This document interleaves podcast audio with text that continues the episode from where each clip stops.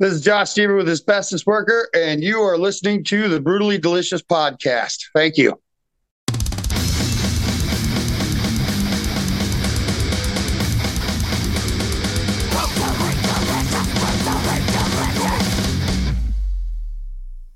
Hey, how are you? Good. How are you? I'm doing well. Thanks for joining me. Yeah. Thanks for having me. Usually I have my partner, but she had something come up, so you've got just me today. Yeah, no, I normally would have the other guys behind me here too, but uh, I just started a third shift job, so I, I just woke up. So you got oh, me today. I worked third shift for 11 years. Horrible. Sorry about that. No, that's fine. Yeah, I worked third shift for like 11 years. It takes its toll on you for sure. Yeah, I just uh, I'm doing it through uh, school. I'm trying to get a degree, and uh, third shift will allow me to see my kids still and go to school. So right. I'd rather uh, I'd rather have my kids' time and have to give up a little of my own time. So I, I agree with you. It just takes a toll on your body after a while, for sure. Yes, it does.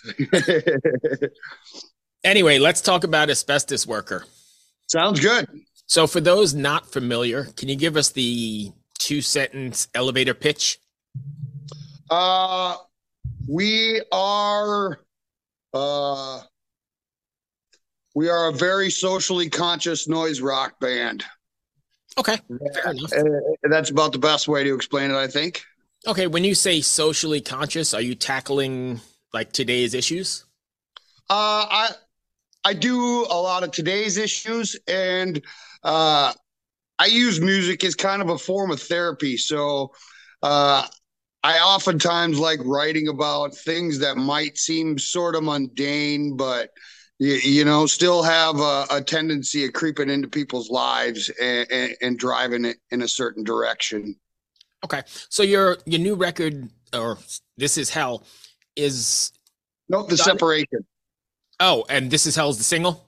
Y- yes. Sorry, I got it backwards. But the separation no is there a message or something you want your fans to take away from away from after listening to the separation or even the single this is hell um well you the, the main thing i like is, is to find some some relatability you, know uh, being that I, I, use music as kind of a therapy session uh, i also listen to music in in that same sort of way you know and, and i'm drawn to music that that ties me to it emotionally. Right. Uh, so ultimately, you know, uh, the the subject matter is really dark, but I, I tend to try to end my songs with, you know, this is a bleak outlook currently, but there's always hope. You know, it, it's not a complete nihilistic view of everything sucks, so let's just give up. It's these things suck really bad, but if we could get through them, the other side's a hell of a lot better. And I think based on the, our you know our current climate, United States and the world in general, that's needed, right? Because we're all in yeah. this sort of fucked up limbo state, I guess is the best way to put it. So you need some sort of hope on the end. And I think you hit it right on the head when you said music is therapy. It's super cathartic, right? Yep. Yep. And ultimately, when this band really took shape, you know, when I, I first started playing music, I got caught up in some of the things that a lot of musicians do in making sure that I wrote songs that impressed other musicians, right? And when I stopped caring so much about the technicality and what I was writing and just wrote pieces that that had an emotional response just from the music itself and then you just find a lyric content that finds that emotion that's when I really came into into my my spot. You know, that's when I really started writing songs that I, I felt were worth sharing.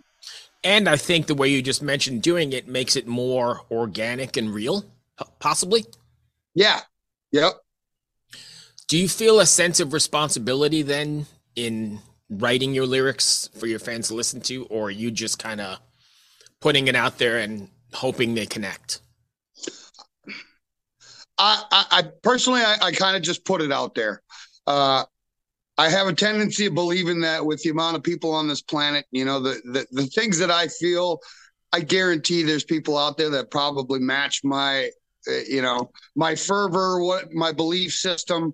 And so I put out what I feel out there and I, I let other people take what they want out of it. You know, I interpret songs from other people sometimes, maybe not necessarily the way they intended it, but I, I took something off of it and I, and I like to hold that. You ever feel too vulnerable or you put too much of yourself into a song?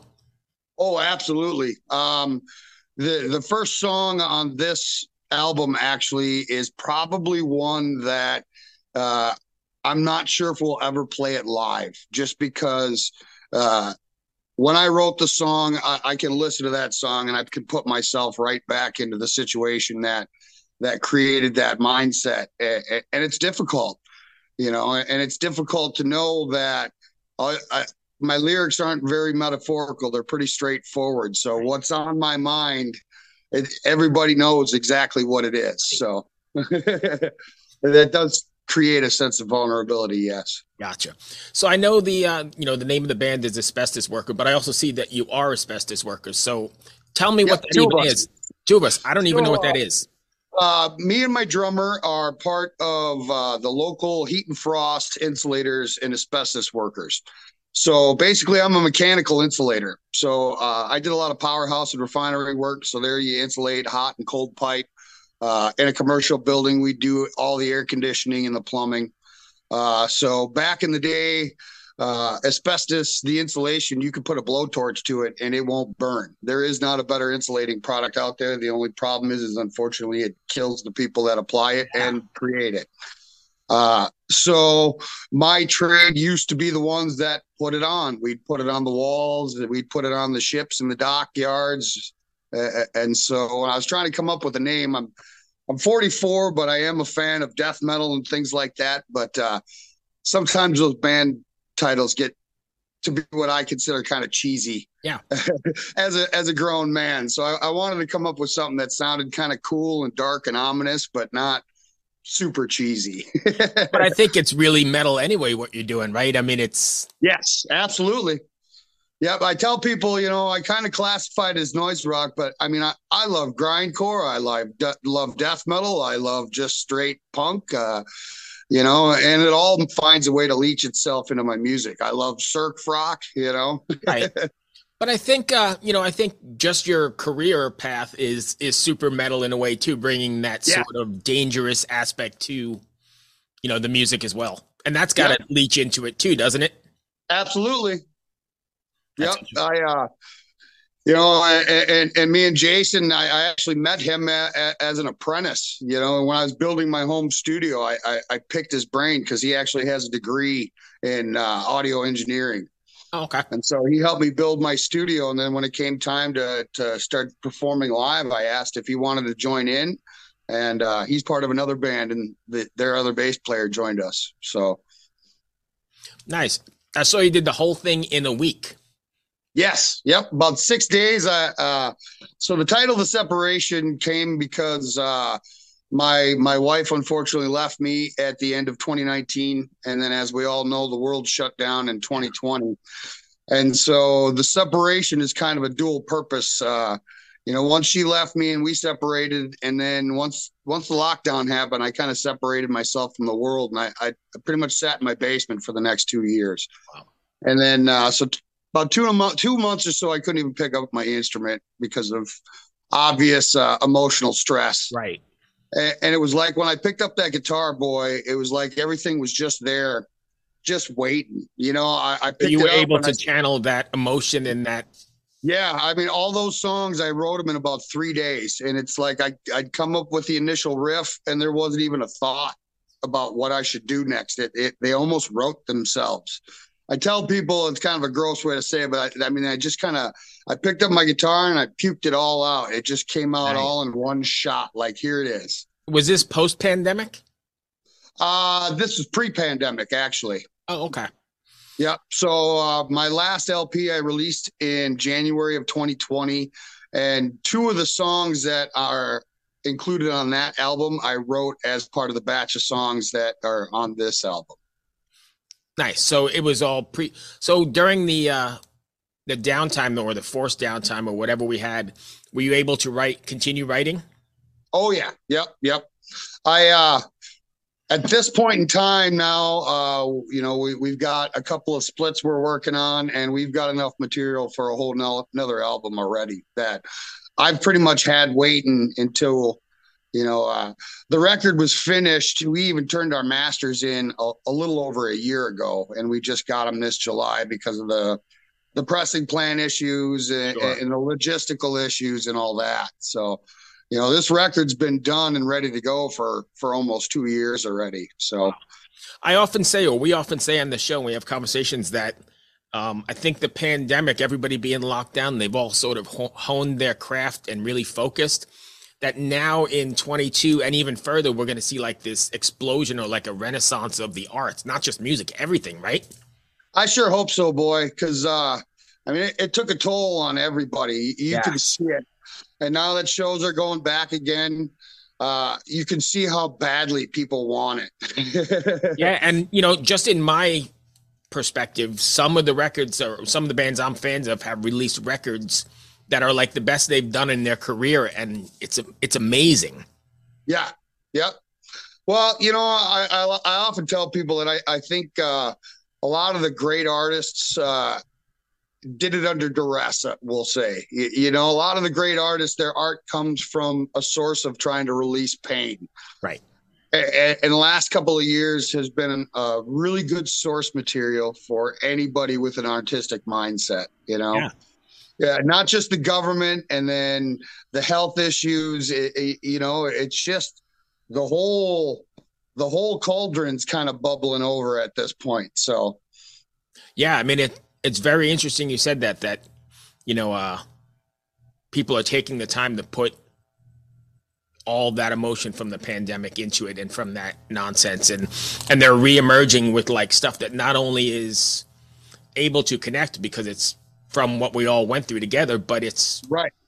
top of the line because you've had so much time to you know hone those riffs and work out those parts and well and i almost feel like uh it's almost like our generation 60s you know with the amount you see being put out on the airwaves it's so prevalent and forceful nowadays that you, you, almost can't help but feel like something is coming behind this you know and i agree with you to a point but i i wish or i sometimes wish that some of these bands bigger bands would take on the the issues of the time and rather instead of just writing fluff. Does that make sense? Because then you would really have like the Joni Mitchells and the people that are taking on the establishment or the fucked upness around them, if that makes yeah, sense. Absolutely. Yeah.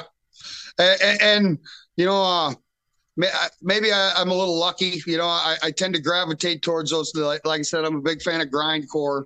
Uh, you know, obviously the punk rock has has had a, a long history of tackling the issues, but it, it you know it, it's definitely nice when you see those bigger bands do it, and you wish they would do it more. Right, because you know, their platform is you know so they much... got a stake in the world just as much as we do, even if they've got more fans and more money or whatever. I mean, they still have a stake in it. So right, and then their platform gets it out to a a bigger audience or a, yep. greater. Yeah, I know it's interesting how so I, sometimes I wish that would happen because that would be really nice. But I think you're right about the '60s analogy because I think we're on that cusp or that precipice of of music yep. or just arts. You know, they say the world changes when people start finally getting uncomfortable and, and having to being forced out of their comfort zone. And I think that's I mean, it's getting there. I, I mean, I don't the, think you can get much more uncomfortable than than now. Right. I mean, the the division of of, of the classes in this country, you know, uh, there's a whole lot of us that are in the, the very uncomfortable pile. right. So sort of like a a noise rock Bruce Springsteen. Yeah. The working class metal. And, and that's you know uh, we've we've had that moniker uh, applied to us a few times, and I welcome it with open arms. You know what I mean? Uh, guys like Woody Guthrie. I mean, th- those are idols of mine. You know, I, I mean, him especially. You, you, talk about the time that he did it, and, and, and, you know, again, the kind of fervor that was against people like him in this country with the Red Scare and all that. It, it it's it mirrors some of uh, you know our our own political organizations views on on the others, so yeah, to speak. Absolutely. You know, and so And if I if I can even get close to what he accomplished, uh, I, I I could die a successful man. And I think metal has always been or had that underlying theme of challenging the uh, not only authority but the shit yep. that doesn't make sense and and that sort of thing, right? I mean, that's sort of inherent in the whole metalhead attitude. Well, I think it comes right from the very roots. You know, I mean, in, in my opinion, the first metal band out there was Black Sabbath. Sure. And, and, you look at what they thought of, of Black Sabbath in the 70s, they were devil worshiping evil bastards. But then you listen to the lyrics. Right. And man, those lyrics are nothing but but peace, love, harmony. Right. You know what I mean? Like Yeah. Yeah, I mean, sure, War Pig sounds uh, you know, sounds deep, dark, and evil, even the title. But yeah, you're 100 percent right. right. the lyrics, and it's not. And, and, where I think it is is as metalheads, uh, we have uh, kind of a darker sense of humor, uh, darker uh, tastes in, in artistic value, and so I think a lot of us are willing to accept that the things that we're talking about are coming from a really dark place, and we don't need to pretend or sugarcoat it. No. You know, this so is it. This is the real ugly truth, buddy. Take it, you know? So this has nothing to do with asbestos worker, but we're off on a tangent here, and I hope you don't mind. No. What, do you think caused like somebody to listen to the first three notes of that first Sabbath album? Right? It's the uh the Black Sabbath, it's that song. What do you think caused someone to listen to those first three notes and automatically determine it's evil and shit. I mean, I know I've heard about the tritones and all that other stuff, and I put that aside, but like just the average person, why is that automatically associated?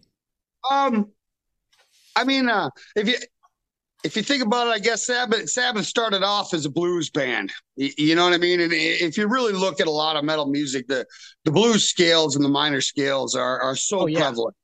And, and, personally, I, you know, I, I mean the you look into the history of the blues and, and it's a very uh, almost an indigenous kind of music you know uh, very oh, yeah. very you know and, tribal. And, and, i mean those types if you look at the various tribes their musics are very visceral. You know yeah. they're, they're things that speak to uh, a, a, deeper purpose in us. Right. And so when that happened you know and, and again you, you, you take the the compounding frustration all the people that were introduced to to the just the that album you know i mean you, you start that first song with just that opening yeah.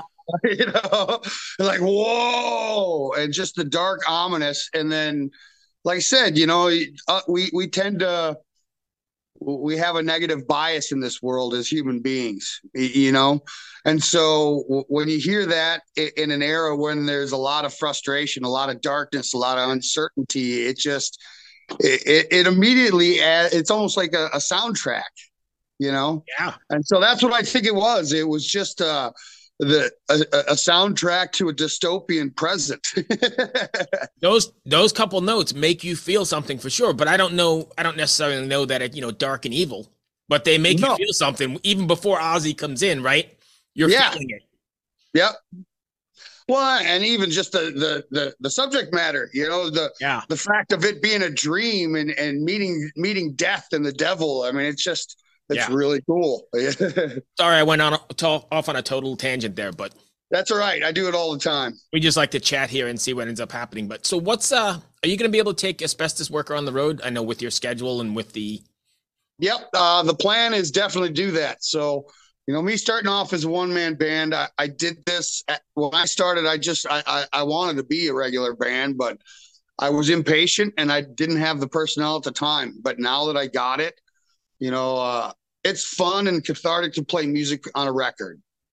But as a musician that does this as a form of, of mental release, it's never the same unless you're on stage. So now that I got a band behind me, I mean, shows is all I'm looking forward to. So, so, uh, so over the winter, we plan on hitting some of the, the the areas around the Midwest just to kind of get out there and then we're hoping to get out uh, to the the Pacific Northwest next next spring, out to uh, Oregon and Washington.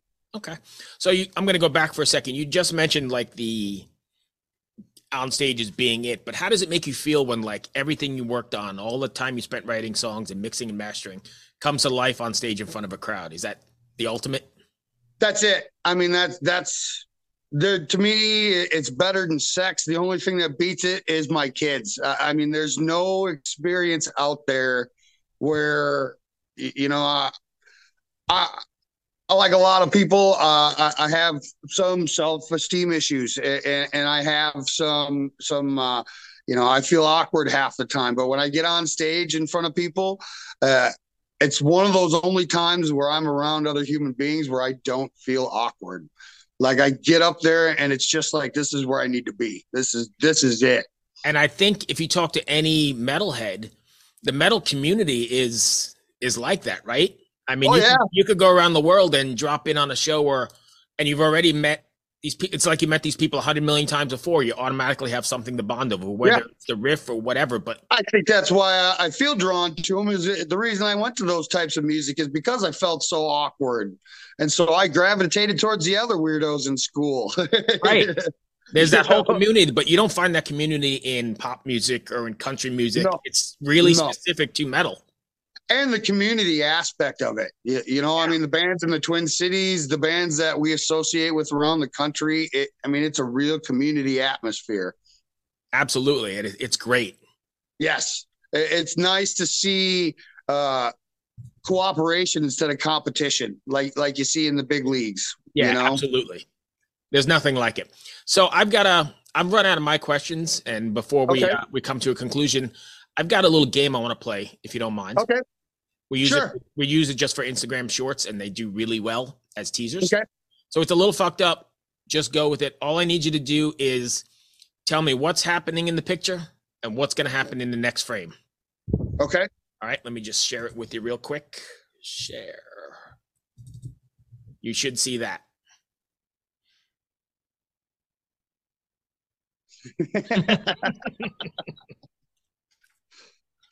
Well, it looks like he's trying to make sushi with hot Cheetos.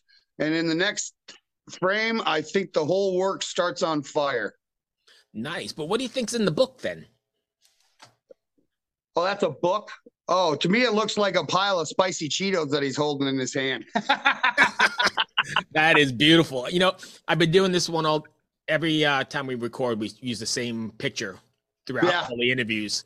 So your number like five or six did, and I've gotten all kinds of different perspectives, but not that one. So I appreciate it. well, good.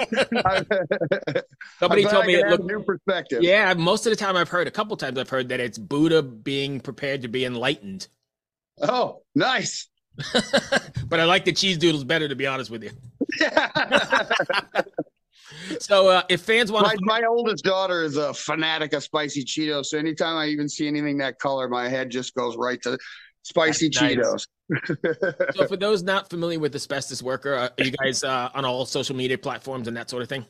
Yes we are on instagram and facebook. Uh uh boy what else is there there's too many, actually. I've been talking okay, to Ben well, today about Twitch. We're, we're mainly Instagram and, and, and, Facebook. We'll, we'll put that out there. Those are the main ones that I hit. And you stay pretty active? Oh, God, yeah. Yeah. I, I do my best to, to post constant contact, uh, especially on my Facebook page because you, you can uh, post links and stuff. You know, I'm very active in. Uh, you know anybody that that likes me uh, i try to push all the bands that i like right. as well. And, and so I, I, try to do a lot of promotion of the people that I like to play shows with, right, uh, or just bands that I like in general. So that's good. I mean, that goes back to that whole metal community, right? It's all just. Yep. yep. I mean, that's how a lot of these these bands got started. Is you know somebody somebody they knew want you know I, I like to use Nirvana. I mean, Kurt Cobain, he hated that that fame, and I think one thing he did with it really well is if it wasn't for Nirvana, this band I'm I got right here, the Jesus Lizard, I'd never heard of them. Right. You know, uh, because he always wanted people to listen to the shit that he listened to, you know? Right. Uh, and because he was famous and I think he didn't like it, he liked to push other people's. And so, you know, I, I just, I love that aspect of this, this type of music. Thank you for taking the time, my friend. I hope that wasn't too bad. No, that was awesome. Thank you very much. I, I, actually, I, I think these things are pretty fun. I know I went off on a tangent, but I try not to uh, glance at my bullet points much and just see where the conversation goes. Yeah, I, personally, the most of my conversations are tangents. I, I have a bit of the ADD, so I, I, I go off in various directions all the time. awesome. Well, thank you for your time. Happy holidays. Yeah. Good luck with the record, and we'll talk to you soon. Sounds good. Thank you very much. All right. Be well. You too. Bye.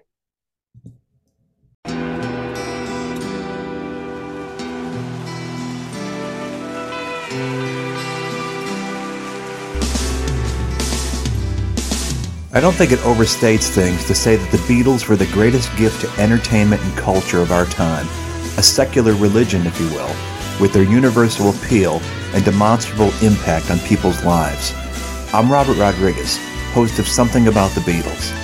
With every episode, I speak with historians, musicians, artists, and Beatle witnesses, all in the service of fresh insights into the most joyous cultural entity the world has ever known. I hope you'll join me and listen to Something About the Beatles, now on Evergreen and wherever you get your podcasts.